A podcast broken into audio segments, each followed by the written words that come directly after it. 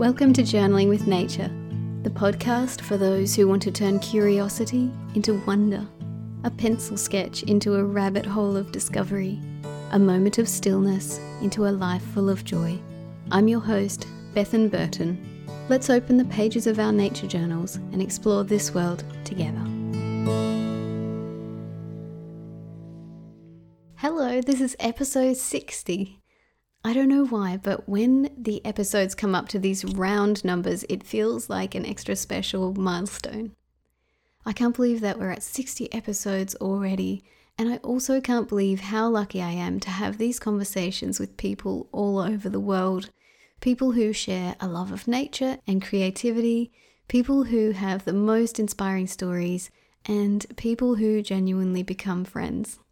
This week I spoke with someone in Germany and someone in Italy. Next week it will be Alaska and Spain.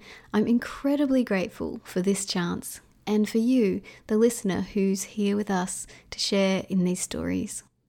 Today I'm excited to share with you an interview with Miriam Morrill. Miriam is a fire management specialist who uses nature journaling as a way of communicating about fire.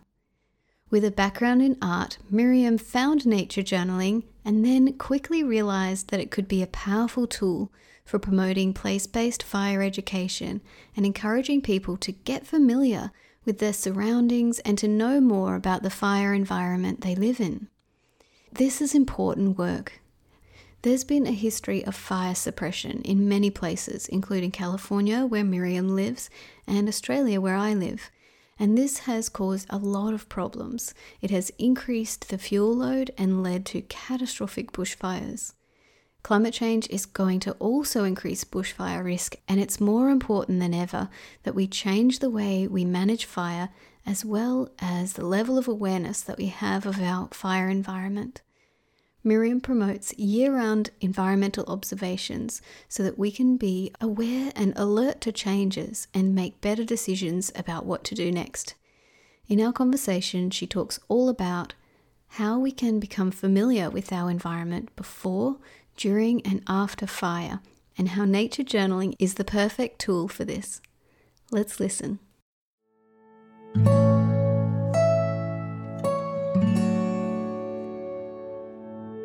Miriam, thank you so much for being here with me. This is a very important subject, very close to me and my life, and I'm especially excited to dig into this subject with you. So thanks for being here. Oh, I'm super excited to talk with you. So, always, as you know, I go back in people's history just to sort of set the scene, and I wonder about how this all began for you. Did you have the observa- these observations of nature and ecology in your early life? Yeah, I grew up in pretty remote rural areas of Northern California, up in the kind of foothill canyon areas. Um, actually, I don't know if you remember the 2018 Camp Fire that burned mm. um, the town of Paradise. I grew up in a lot of that footprint of that area wow. in there. And so, um, yes, had a lot of nature, and my, both of my parents were very um, outdoorsy. My dad was a Boy Scout and um, Scoutmaster as an adult, and my mom actually very adventurous. She, when she was young, um, worked at the Bonanza Ranch. That was the old Western TV series. They actually wow. had a real r- ranch, and she would take people out on trail rides and hunters out with pack mules, and even ride by herself um, with her dog for a week or two. She made her own saddle from, you know, um, butchering a goat, skinning it, tanning the hide, carving the frame. She was um, um, very kind of old school. So, um, wow. Yeah. So I, you know, we had horses growing up and um, a lot of outdoor activities. So, um, yeah. And um, it's in your blood. it is. And I also, um, I guess sort of that there was a lot of positive and there was some negative. Um, my parents, uh, my dad managed a group home for um, severely emotionally disturbed boys. Mm-hmm. And so there was a lot of um, trauma and a lot of violence growing up. But having nature around me was sort of my refuge. It's I spent so much time um, out in the woods, I felt safe and um, had a lot of forts and hideaways, and um, even uh, it seems kind of I'll seem kind of crazy, but I uh, because I didn't really feel comfortable showing my vulnerability at home as much. I liked to go out in the woods, and that would be my place to cry or my place to mm. kind of let my guard down. And so I had favorite trees or kind of my little nature neighborhoods where I would go around and hang out and sort of um, just kind of feel like I could let my guard down and um, sort of talk with the trees, if you will. Yeah. So, um, yeah, so I just kind of feel, for me, it's where I feel very connected and um, very alive. And uh, I think I'll always have that deep in my blood. Yeah, that's a powerful thing. Nature as a refuge, nature as a safe place. That's that's a that's a deep story. Yeah. um, I was going to mention that I, you know, I know nature has its dangers and I learned that very young. And I think that was really amazing to not have an illusion of that it is just, you know, this fantasy safe, you know, hobbits and fairies. And, you yes. know, I knew there were dangers, but I knew um, what to do. I recognized the signs. And so um, it was sort of wise but also a place to be very free. So I just thought I'd add that, that it wasn't thinking that nature had no risks. I was very aware, aware of that. That's so interesting because of where you developed too. So you studied environmental biology and zoology at university, and then you came to spend your career studying fire, which is uh, has its own risks, of course, and yet can be beautiful in its own way. And I wonder how how this happened, how you came to focus your life and work on fire. Yeah. So, um, I wasn't actually interested in fire to begin with. I wanted to be a wildlife biologist, and um, I I kind of was a little bit of a longer route since I had I had been a runaway and gotten married young and then divorced and kind of started my life over. And so in my mid twenties, I wanted to go to college, and um, I was kind of insecure and not sure what I had the intellect or capability to do. But I just I knew I wanted to work in the field, and um, I had a counselor that just talked me into just keep trying just keep doing it and seeing how far you can go. And so i did you know start in a seasonal job while i was going to college um, on a timber crew for the forest service where you do some forestry kind of work. And at that point i got my firefighter qualifications but i had always had in mind i wanted to be a wildlife biologist. But i was trying to get all these skills and kind of just let the currents take me where they were going to take me. And um, and I loved all the adventures and the work and the mix of things that I did. But um, later, I had met my husband, not that much later, and he had always wanted to be a firefighter from a very young age. He loves fire, and he's his whole career has been fire. And I think first connecting with him while I was early in college and early in my career.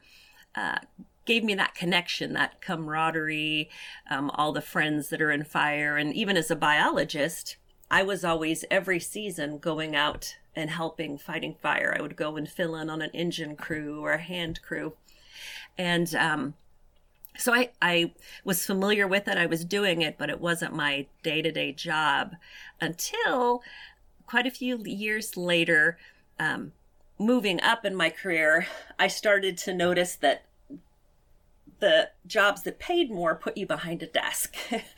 and yes. as a yeah, as a biologist, it was uh, I was getting tired of just writing reports and um, being behind a desk, and had found out about some positions that were available where I could be um, still getting paid about the same, but doing more with the field. And so that's there was a fire position that was looking for somebody with an environmental background that could do um, that could understand environmental compliance issues, that could work with the public and people um, to communicate about a mix of environmental impacts related to fire. And so that's kind of how I went in in sort of a lateral way from being a biologist mm-hmm. into fire was this kind of special niche of like, oh, okay, you know, there's new funding, there's new programs to work with communities to become fire ready, to plan for fire.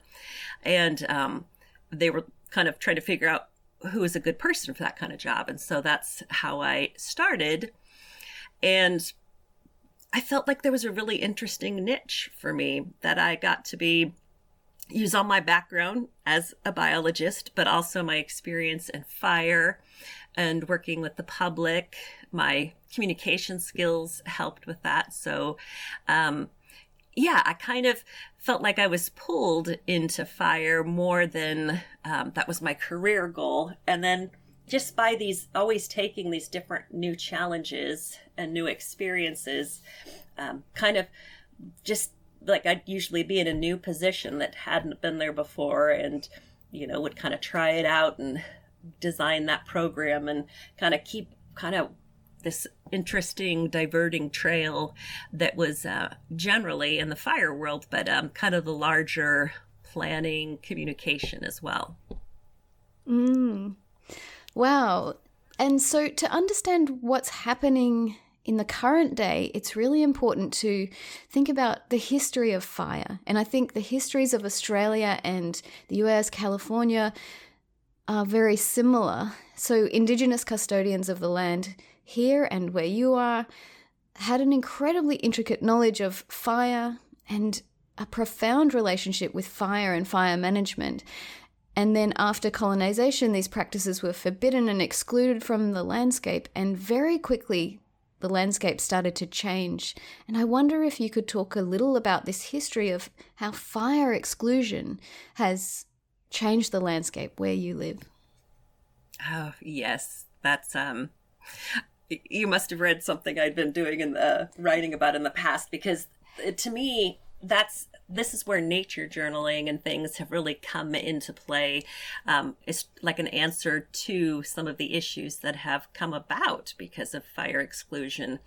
Um, you know, here in the West, and I'm sure other places, we've had um, not only were indigenous peoples not allowed to do their traditional burning practices, so it kind of changed the landscape because of that management wasn't there anymore. Yeah. But we, there was a lot of forestry and a lot of kind of this monoculture of, of forests instead of all the, the diversity, the biodiversity you might see when you had more fire.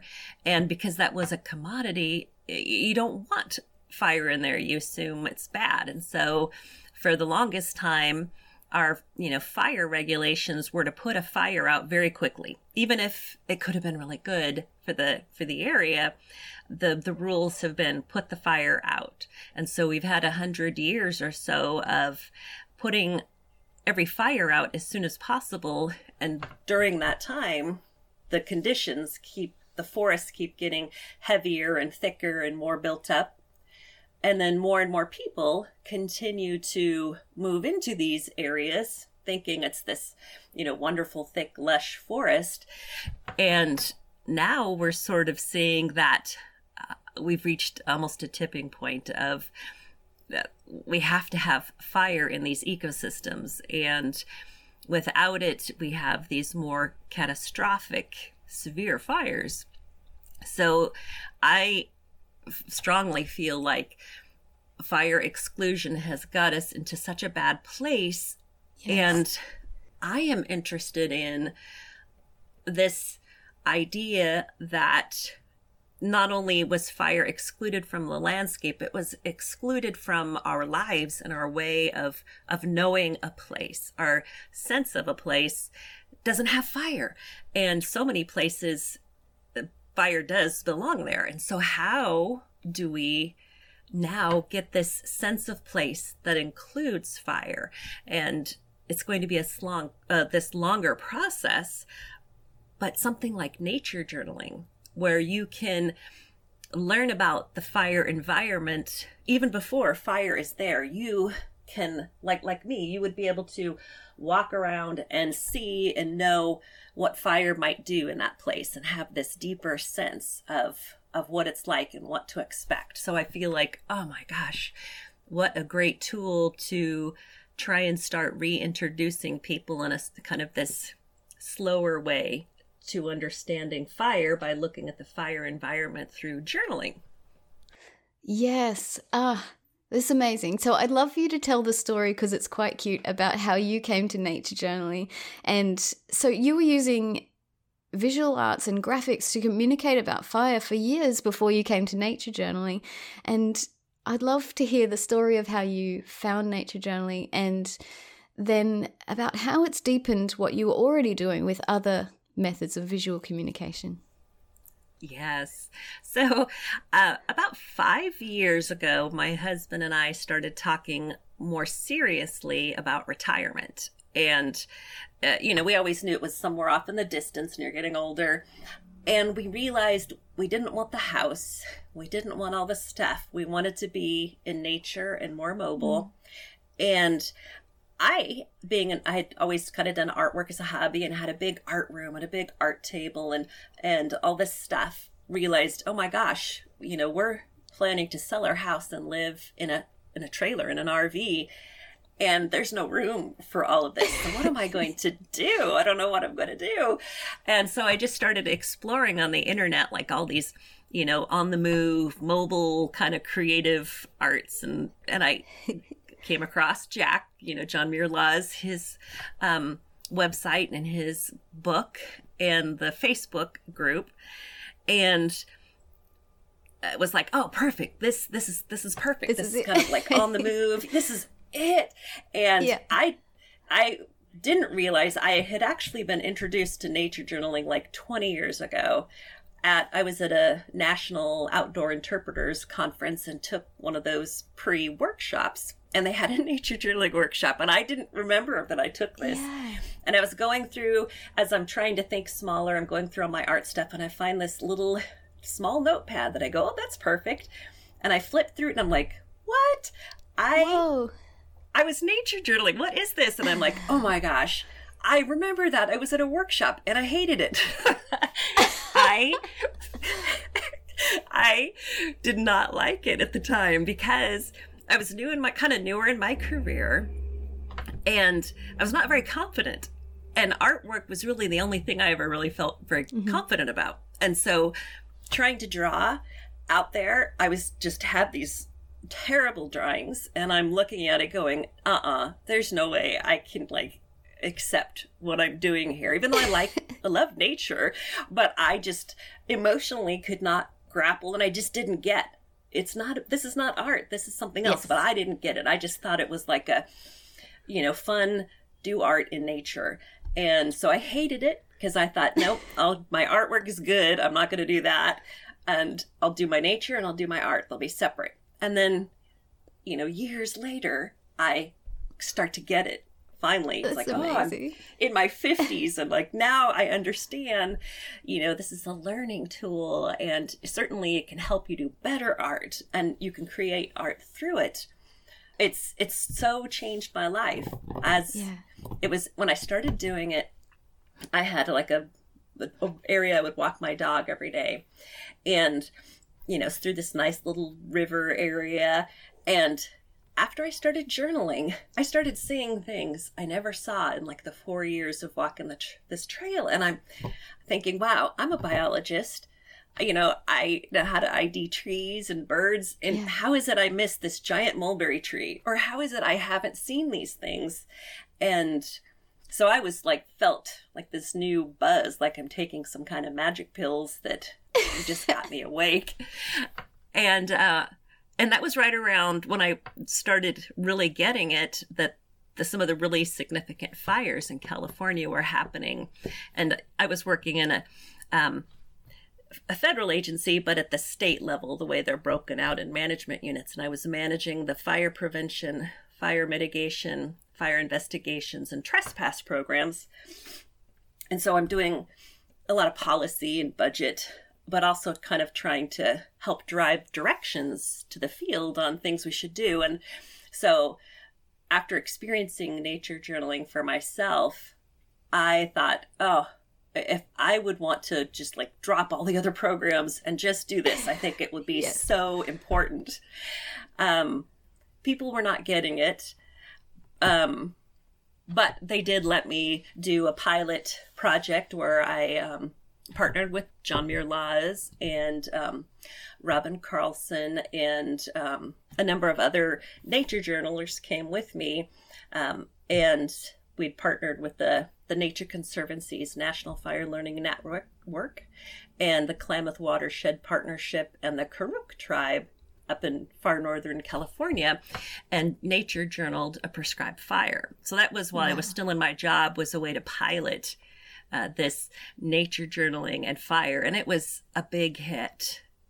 Tell me about that. Tell me about what happened when all these nature journalers were there watching, learning, journaling together. Yeah. So it was funny. I'm I'm big into planning, so I had all these plans and all these exercises, and Robin and I had been like brainstorming it for quite a while, and then we had gotten Jack and other people involved. But so I had like a tight agenda and all these things, and then you get there, and with fire, there could be a time where no, we can't burn right now, or we're gonna burn, but you weren't expecting it. So I kind of threw the whole agenda out, and um, we just kind of went with it in any opportunity to not be in the way of the fire activities, but to follow that. And so um, we just kind of shadowed what was happening. So we would show up for the early morning um, firefighter briefing and they'd talk about the weather and what their plans are. So, um, you know, everybody's sitting back there journaling, people talking, capturing the cool quotes that people are saying. And then um, we take off and go up to a spot and uh, kind of hang out and wait until all the fire crews got up and then they could start activities that we could go and shadow and watch. But we so we kind of just bounce around staying kind of out of the way and then coming up and observing things. And um i i guess because i've been in fire i don't think all that much of all the operational stuff like the planning and what everybody's doing i forget that that's something totally new. And so it was really interesting how focused on the operations that everybody else was. It was really interesting to me i'm like oh i didn't okay. even think about that that that they care about the morning briefing and they you know are curious of how we're making this happen. So that was interesting. Um and getting up there i really i can imagine a lot of new exercises now we do but um we did everybody had to wear the um full fire gear with the even the mm-hmm. fire shelter which you guys don't have fire shelters i believe in australia but here in the us you have this fire shelter in case there's an emergency get under this thing um okay.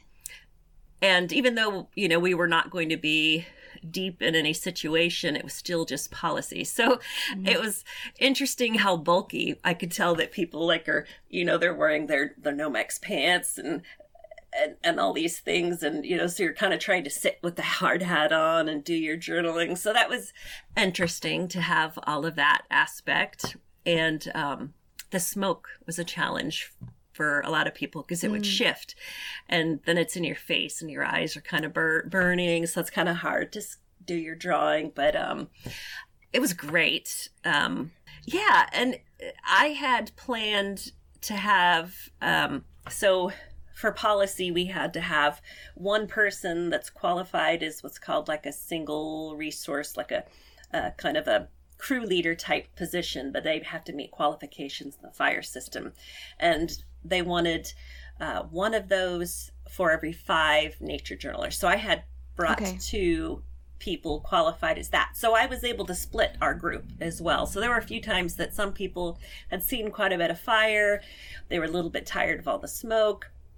And so we had a group that kind of was down in this beautiful little meadow, looking up at the smoke on the hillside and kind of hanging out down there. And then our other group were up still shadowing the, the fire activities wow. and, and watching it and doing it. But yeah, I, um, I gave up on all the exercises of trying to like define things and we just kind of people watched and I was surprised and super grateful that the fire people we were with just they were talking about all the stuff they're doing. So they were doing all the education, just kind of winging it. And we were, um, had several of the Karuk and Yurok tribe members came and visited with us and brought a bunch of their basket weaving materials and a lot of um, things that they can create based on fire. So if you go in and fire, you have better acorns, you have better materials for baskets. And so they brought all these materials and showed it to us and talked to us about their tradition and their stories. And so, um, wow, phenomenal. And it was several days, uh, and uh, it was great. It was exciting. And um, I was the fire crew people.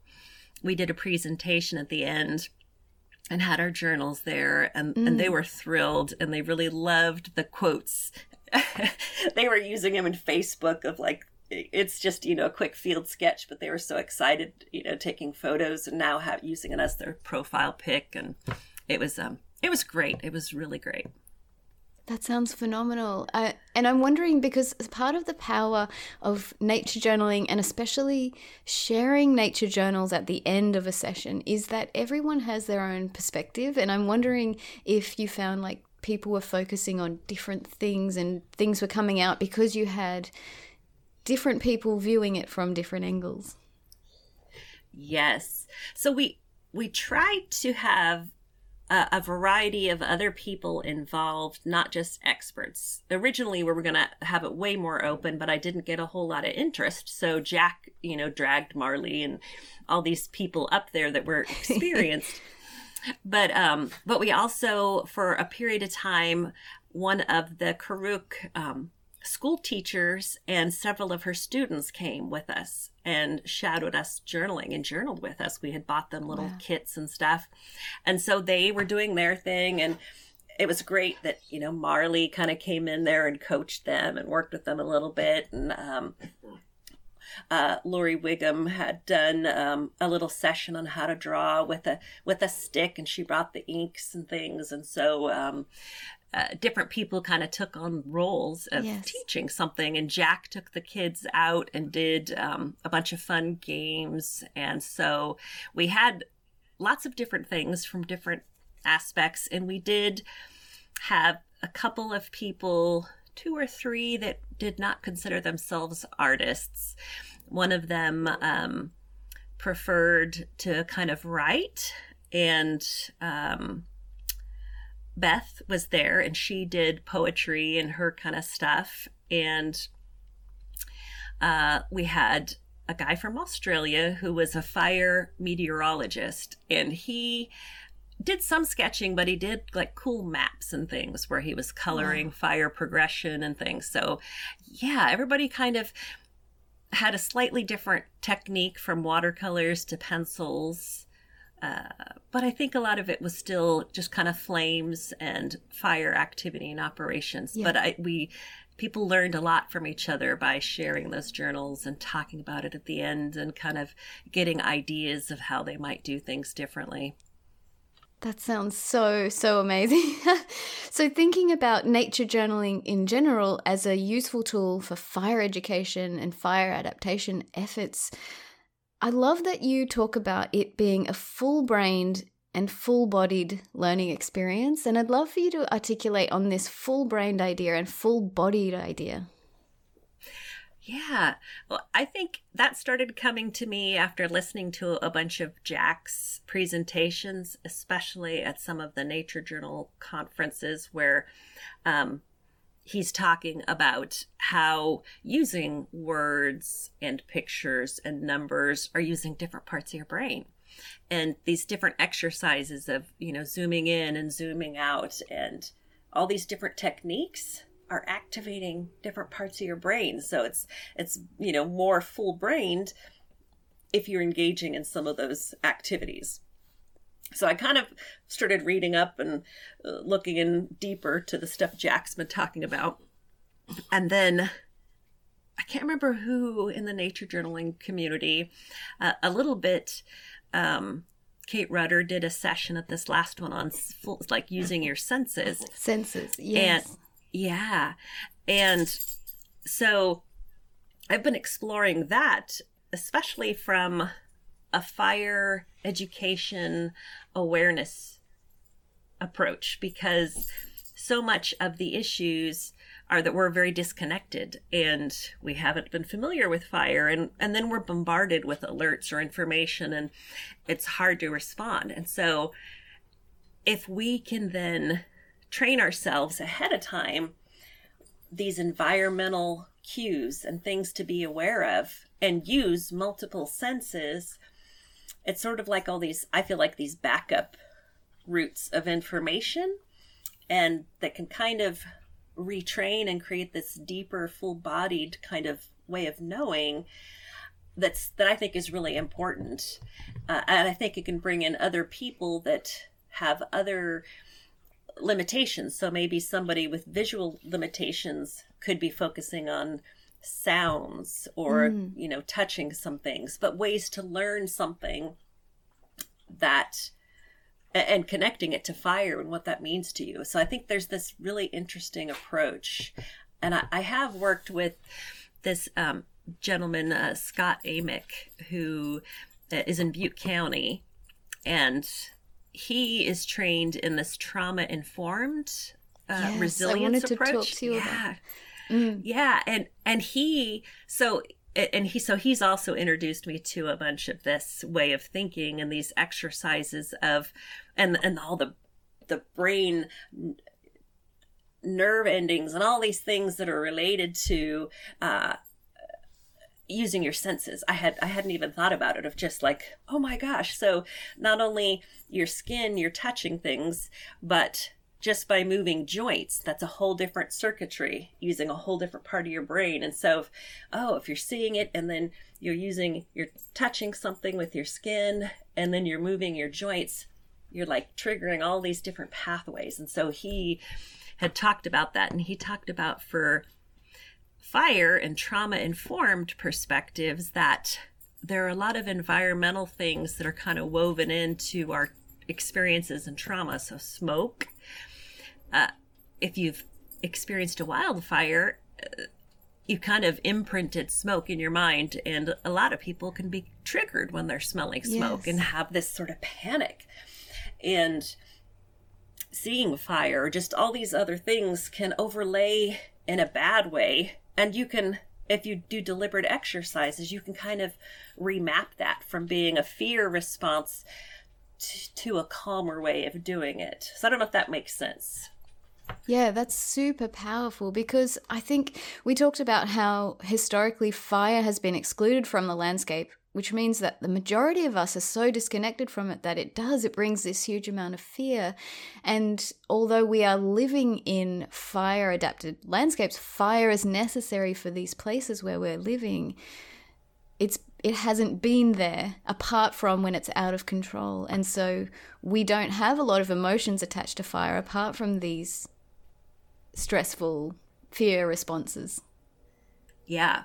And so I think if you're trying to do education around fire, it's important to learn some of these trauma informed perspectives and the things that might trigger somebody and the kinds of exercises to help calmly go into things or different approaches to this information.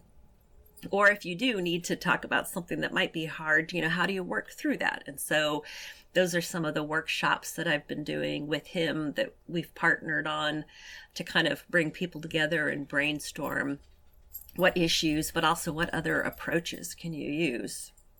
Yeah, and I think nature journaling is can be a really empowering part of that because you know wildfires can le- leave people feeling very vulnerable and feel like things are out of control but if we are aware and alert and learning about the landscape with our senses, that can bring us, I would think, a sense of empowerment. Like we know what's coming. We we aren't just looking at the news or at apps to tell us when things are happening. We can actually know this information ourselves through our lived experience.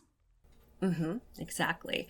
And I'm hoping that if more people were to use nature journaling and gain an awareness of their fire environment, they would become more cautious in the activities that cause fires too. So, yes. you know, they might be more aware that, oh, okay, you know, with these kinds of winds, with this type of vegetation now, this is very high risk. So maybe I won't go out and mow my yard at this point, or I'll do it first thing in the morning, or they could they'd have a, a more of a sense of when it's appropriate to do certain things, or their campfires of being able to watch the fire and know, whoa, this is um pretty risky. I get it. I'm not going to do a campfire, or I'll put it out.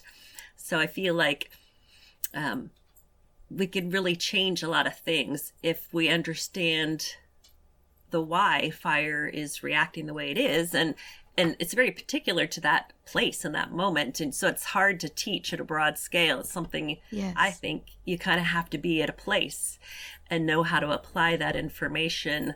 And so that's a lot of what i'm trying to figure out are these exercises of okay you know what can you do to kind of work your way up to become sensitive to this changing season which means a changing level of fire risk and hazard and what does that look like and what does that smell like and um, yeah so it's sort of a you know this ebb and flow of fire risk. It doesn't have to always be this tremendous level of fear but there are periods of extreme risk and then there's like a general growing seasonal trend to be you know this is the window of time where you should really be uh, picking up your awareness game.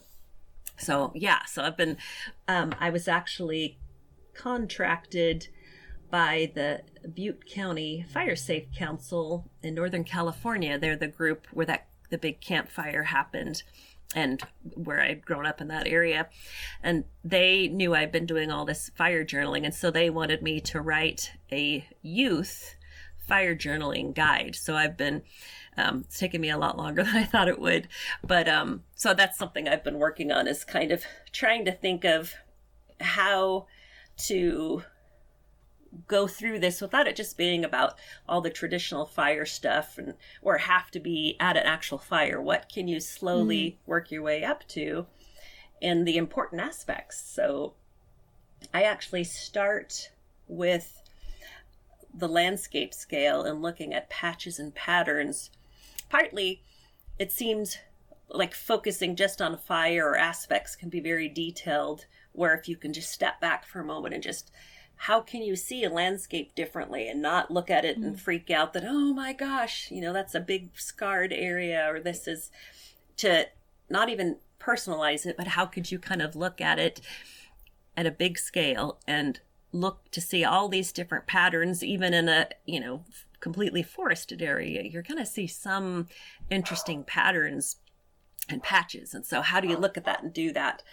Um, and yeah, so I kind of try these different ways of looking at things. One is also looking at seasons and kind of successional stages and what is that how might you journal that but what does it mean for fire knowing a, the buildup of vegetation and the dryness. There's some aspects called energy release component that um, are really fascinating, but seem to resonate well on realizing that the more fuel and the drier it gets, the more fire energy, whereas the greener and the wetter, the more kind of your green energy. So it's kind of this tug of war, but how to track and, and kind of journal that sort of stuff. So it's been fun to explore, and I'm a little more than halfway through, I hope, before the holidays to have that done.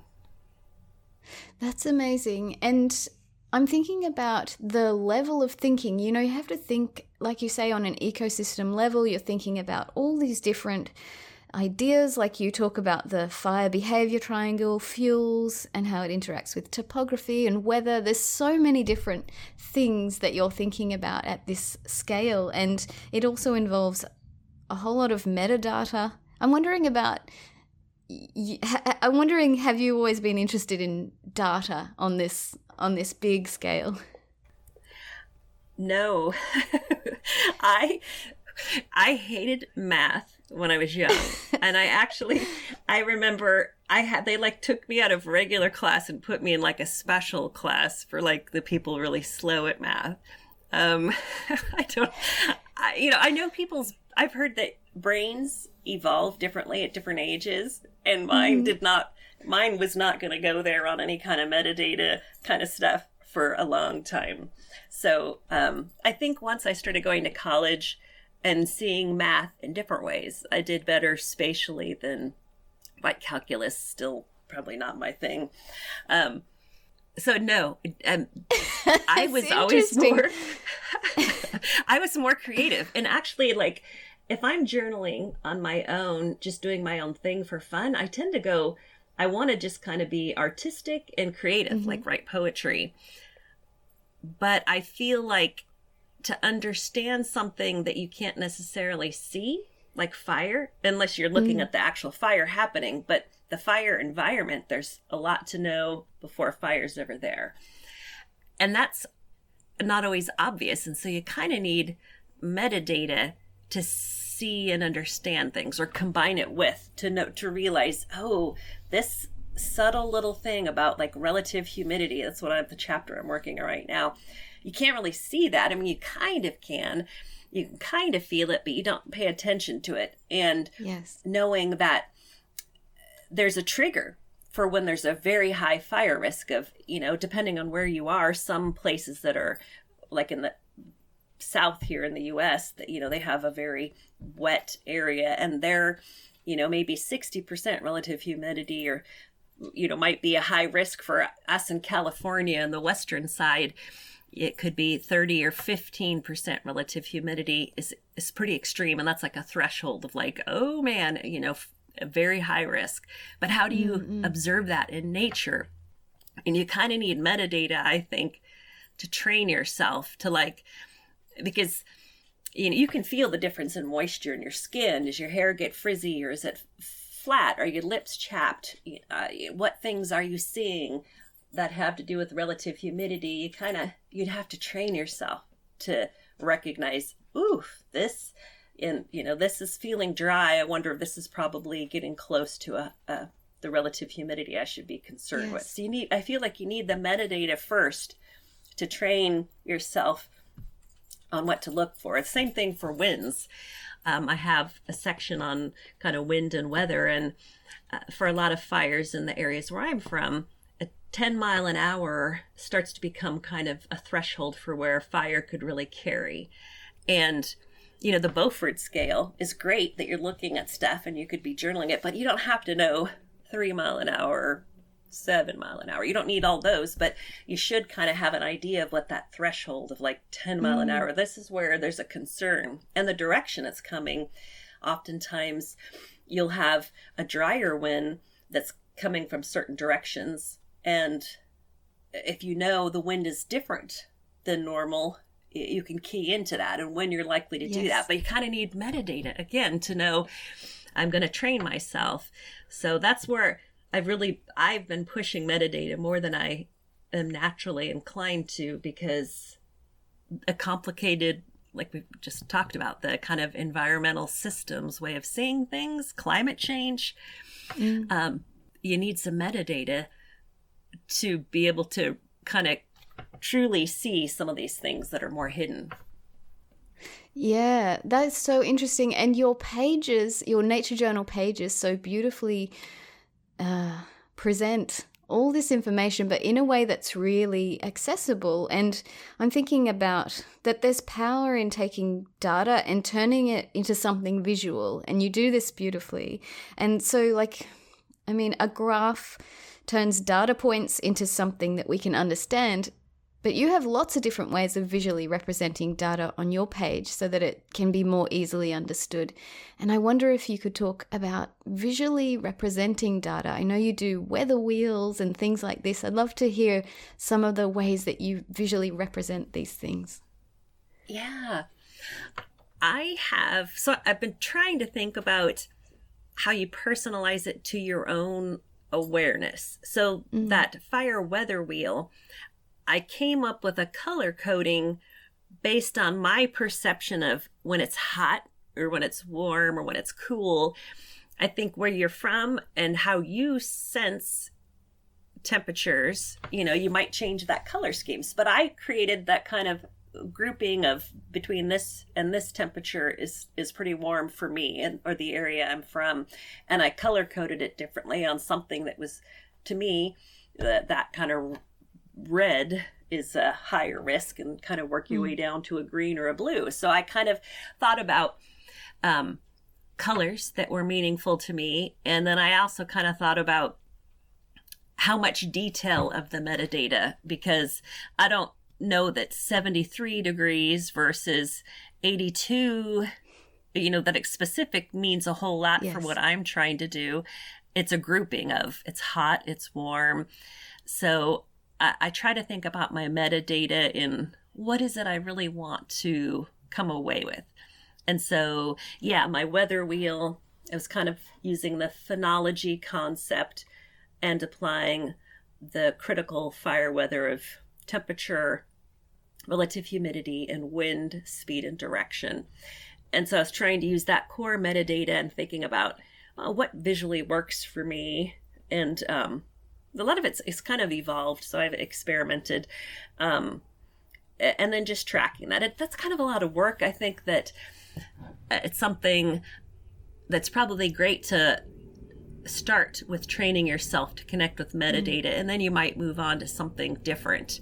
Um, so, yeah, and I was trying to use, I have had access to where I worked, we had our own meteorologist and fire expertise and lots of information, but I didn't want to use something only a government specialist could use. So I was just going to common website stuff, mm. seeing, you know, experimenting with you know, since it is just general groupings of temperature, I don't have to have exactly where that weather station is. It doesn't have to be right next to me. It could be a little different because I'm generalizing it, but I wanted to use the most common accessible data. So I was pulling from very public, easy to use sites and kind of experimenting with that.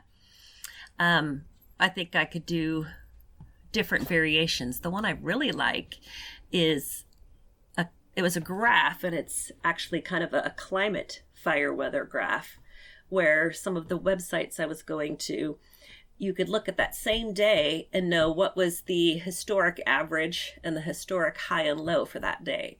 And so, sort of sandwiching your current weather in that and seeing, wow, you know, this day was the new highest high in in the historic you know record there and mm. you know is it a mm. full trend uh, and kind of comparing it because i feel like in looking at some of the extreme fire or just the climate change impacts.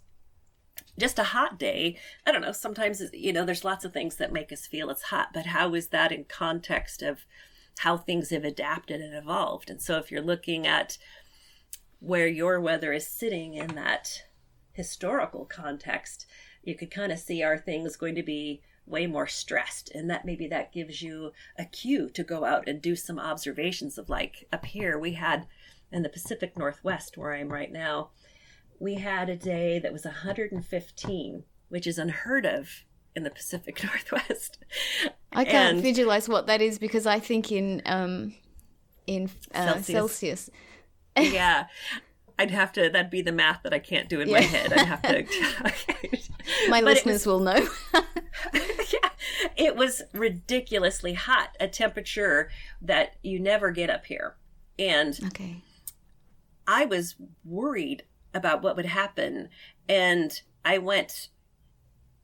I think in the in the late evening, it was still hot, and looked, and I could see leaves on trees completely drooping mm. and all mm. like wilted and leaves flipped up in the willow trees instead of their bottoms kind of down and the tops up that were flipped sideways and upside down. And so they looked mm. ghostly white. And I'm like, whoa, that's trippy. And it wasn't just like a few branches, it was all of them in a big area. And, and then you now slowly the conifers here a ton of them have red needles and they're scorched up and down along the roadsides or open fields where they were and on the southern side where you had more sun and so but there might be those are kind of obvious but that's the kind of weather that you might go whoa that was really cold or really hot compared to normal i'm going to go out and look around and if and see you know, what might be different and comparing it.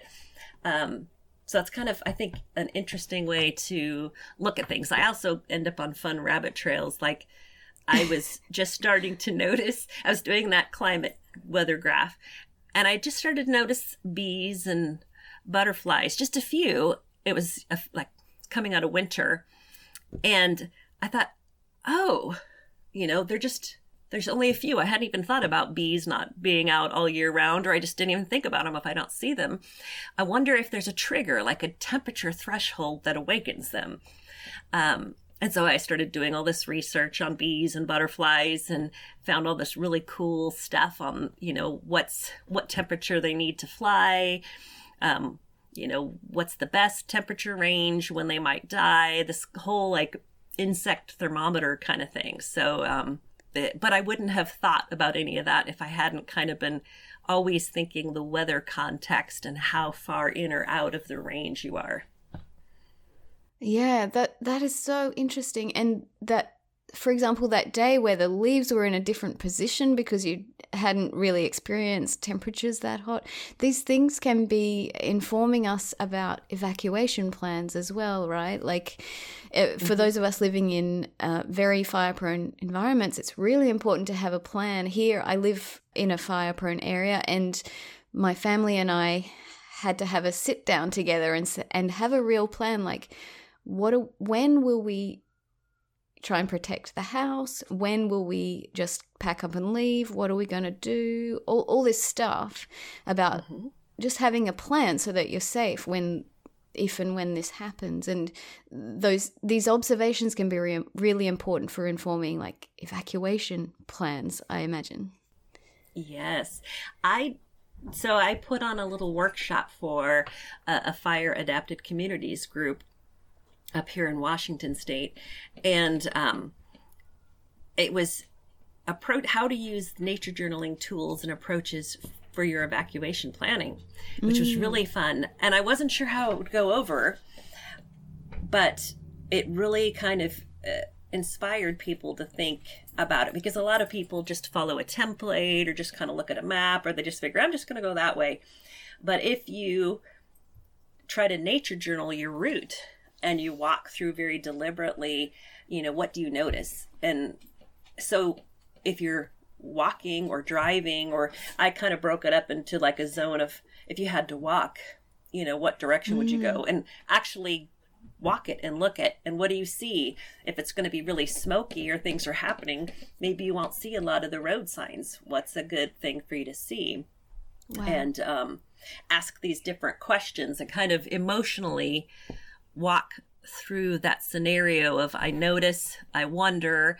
Um, it reminds me of, um, I'd have to go back through to remember exactly how I did it, but and then they mm-hmm. had to draw like draw their own map and draw in things they saw and follow through the questions like you would be journaling your evacuation route before you evacuate um, was very uh, I was surprised. And some people were kind of overwhelmed because they had been through evacuations. So yes. now I know that um, if they weren't fire professionals, you know, they they probably would have had trouble with that. But um, but they were still feeling stress, even though they're fire professionals, on going through it. But it was super interesting.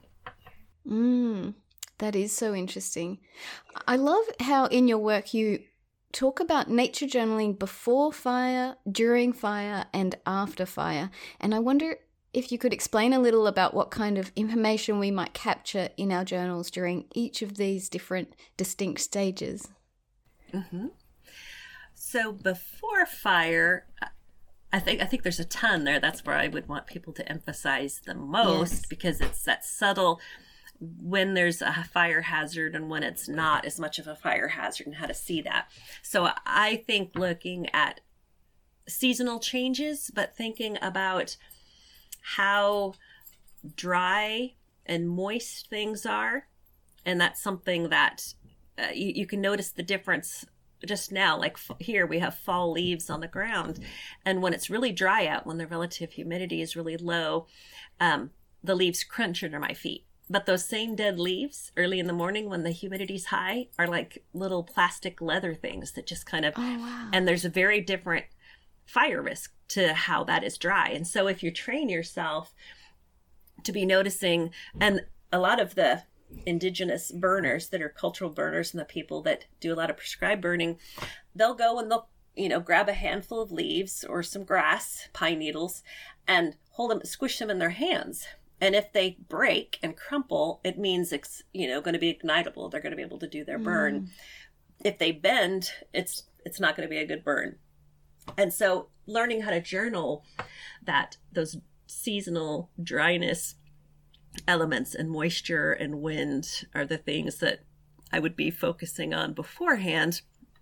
Um, and you could also be looking at that vegetation continuity and how it's carried. Sort of, if you think of it the way water flows or a channel, it has to have a fuel, a vegetation. And so, where the bare areas, the obstacles, and where can it flow? How does it move from the ground to a tree? Um, those are things that would be good to know before a fire happens. So you can kind of think about, well, maybe I'll trim that over there, or yes, kind of do some prevention mitigation work.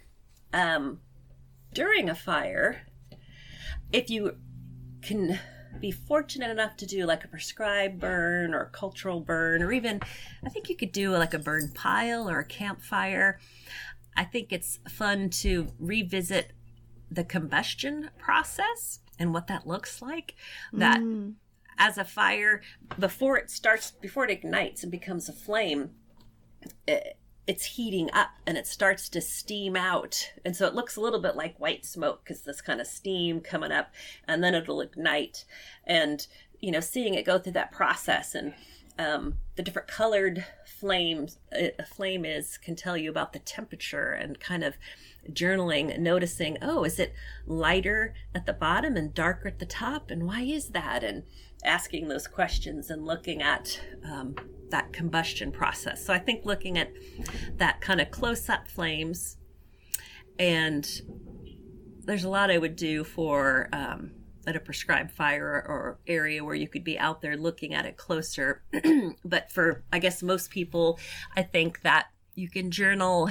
I think it's great to journal the information you're seeing out there because it's easy to get overwhelmed but if you kind of look at it as just information like you would journal like these news stories are saying this mm. and there's these pictures and these people are saying this and capturing that and thinking about how that's influencing how you're feeling and what you're thinking and um, maybe looking at the metadata and comparing that. I like to also uh, most fires if, especially if they're bigger are going to give you the daily it's usually twice daily but the media kind of puts out daily um, acres burned and all the, you'd have all the weather. So you could be looking at whoa you know if i'm tracking temperature wind and relative humidity and the fire grew this much in a particular day does that match up with the weather? Can i kind of mm. see that?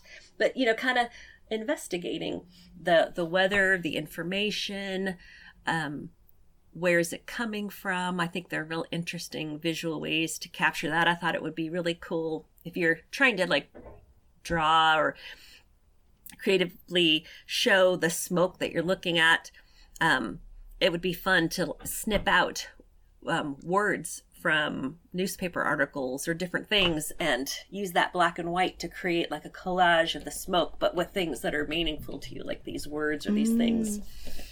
Um, a ton of different stuff for smoke. I think that um, your sky escapitos.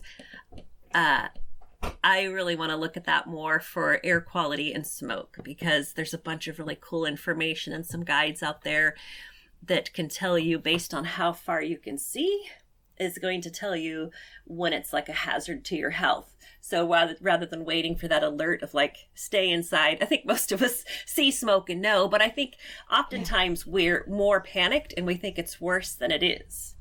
And okay. so, but knowing where those thresholds are. And so if you have your little um, view shed and your skyscape beto and things and kind of how far can you see on the land um, and up in the sky and kind of looking at those um, how much you can see and the color variation uh, would be very fun to journal and learn. And I think that would help people maybe feel more comfortable in an area where they need to do a lot of prescribed burning and things. If you could tell the difference of, okay, that smoke is really dark. That's probably, that could be a building burning, but this other smoke is kind of white. Uh, uh that's usually an indication they're starting to put water on it or it's starting to cool. It's the end of it or the, mm. you know, it's, it's a milder fire being able to look at those things and journal those things from a distance, I think, are really, um, really valuable.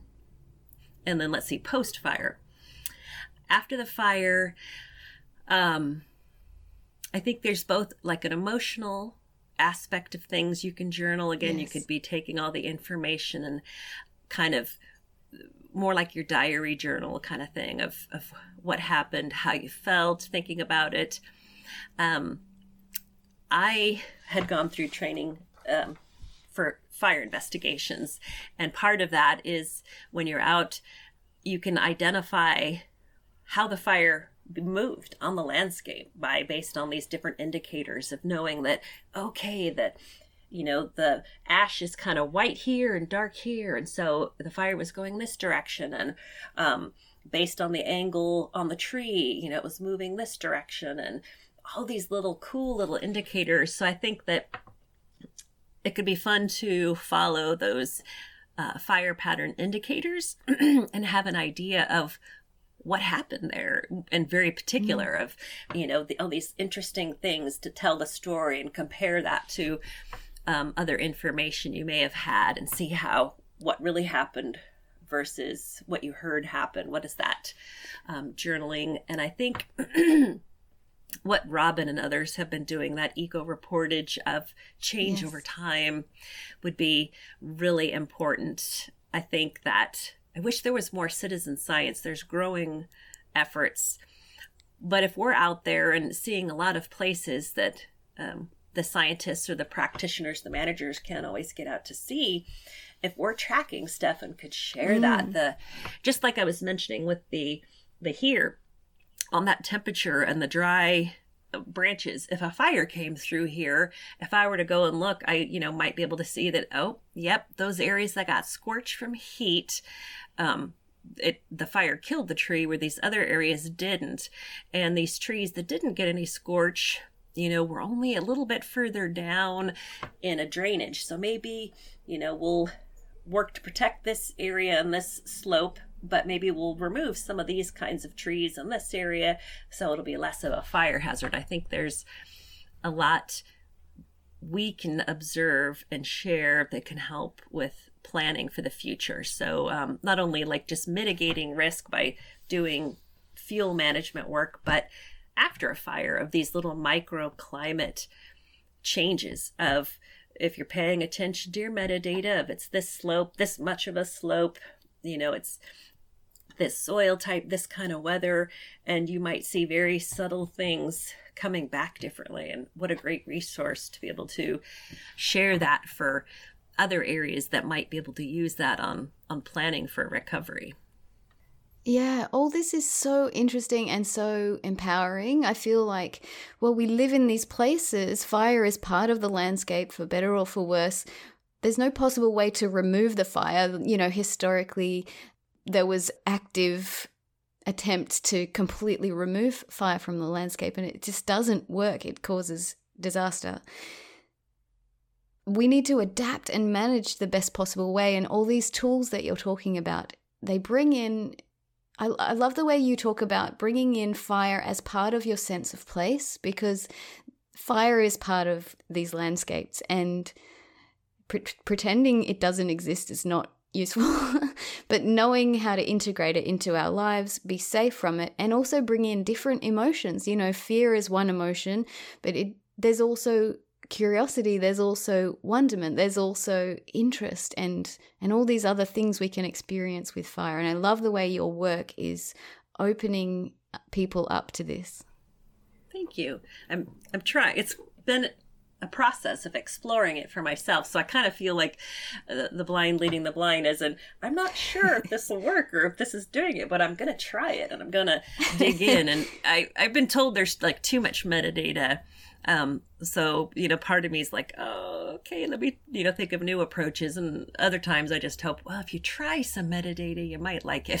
so, um, well, it worked for you by the sound of it. yeah, it's like, oh man, I don't, I'm not a math person. I'm not a, but it's fascinating the insight it can bring to you. I just feel like, oh, you know, it just looks, yeah, maybe it isn't as pretty of a picture and it might seem dull, but oh my gosh, what it can tell you if you follow through with it. If you, mm. I don't know that it always tells you something like if you just throw the weather on your one journal page, but if you're, were to track like through over a period of time and then you created a little graph and and then thought about your observations you might have all mm. these new questions like oh wow you know this was sort of different like i mentioned like the climate versus your current temperature or little subtle things that you know you you didn't even quite maybe thought there was something going on there but with metadata you can kind of dig in a little bit and find these secret worlds of information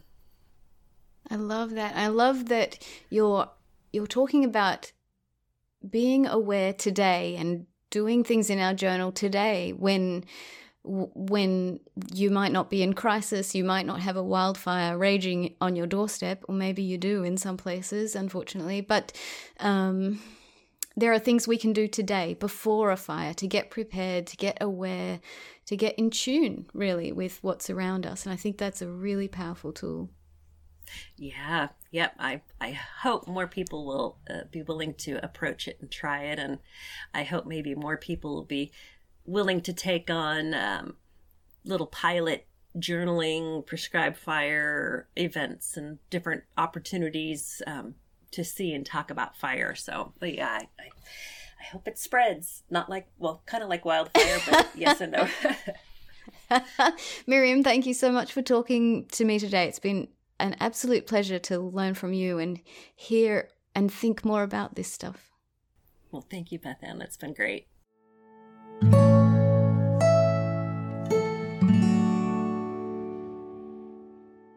Hope you enjoyed this conversation with Miriam. I loved how she was so open about not being a data person at first, but that her desire to uncover the important patterns in her environment has made data collection and communication an important part of her nature journals and her work. I encourage you to click the links in the show notes and explore Miriam's website and social media. Her pages are inspirational and really show a range of different ways that we can communicate data beautifully and effectively. I'd like to also point you to a podcast which is called Good Fire. And Good Fire is a podcast all about how Indigenous peoples around the world have had this incredible relationship with fire and how they use fire as a tool for ecological health and as part of the culture. When fire is used during a cultural burn, the level of heat is very low. It's a cool fire, and the height of the fire is very low as well. And Indigenous peoples have an intricate knowledge of how to use fire to bring up biodiversity, to encourage the health of an ecosystem. The hosts of Good Fire podcast speak with Indigenous peoples around the world, including Canada, USA, Australia, Brazil, and I encourage you to click on the links in the show notes to learn more. I wonder about you. Do you live in a fire prone area? Have you thought about using your nature journal as a tool to understand the patterns of fire around you? This is a big and important issue that we're all going to have to think about more in the future. I've been inspired by this conversation with Miriam to start investigating these things in my environment. If you'd like to contribute your experiences with fire and nature journaling, you can leave a comment under the post for this podcast episode on my website. I'd really love to hear from you. Thank you so much for listening. See you next week.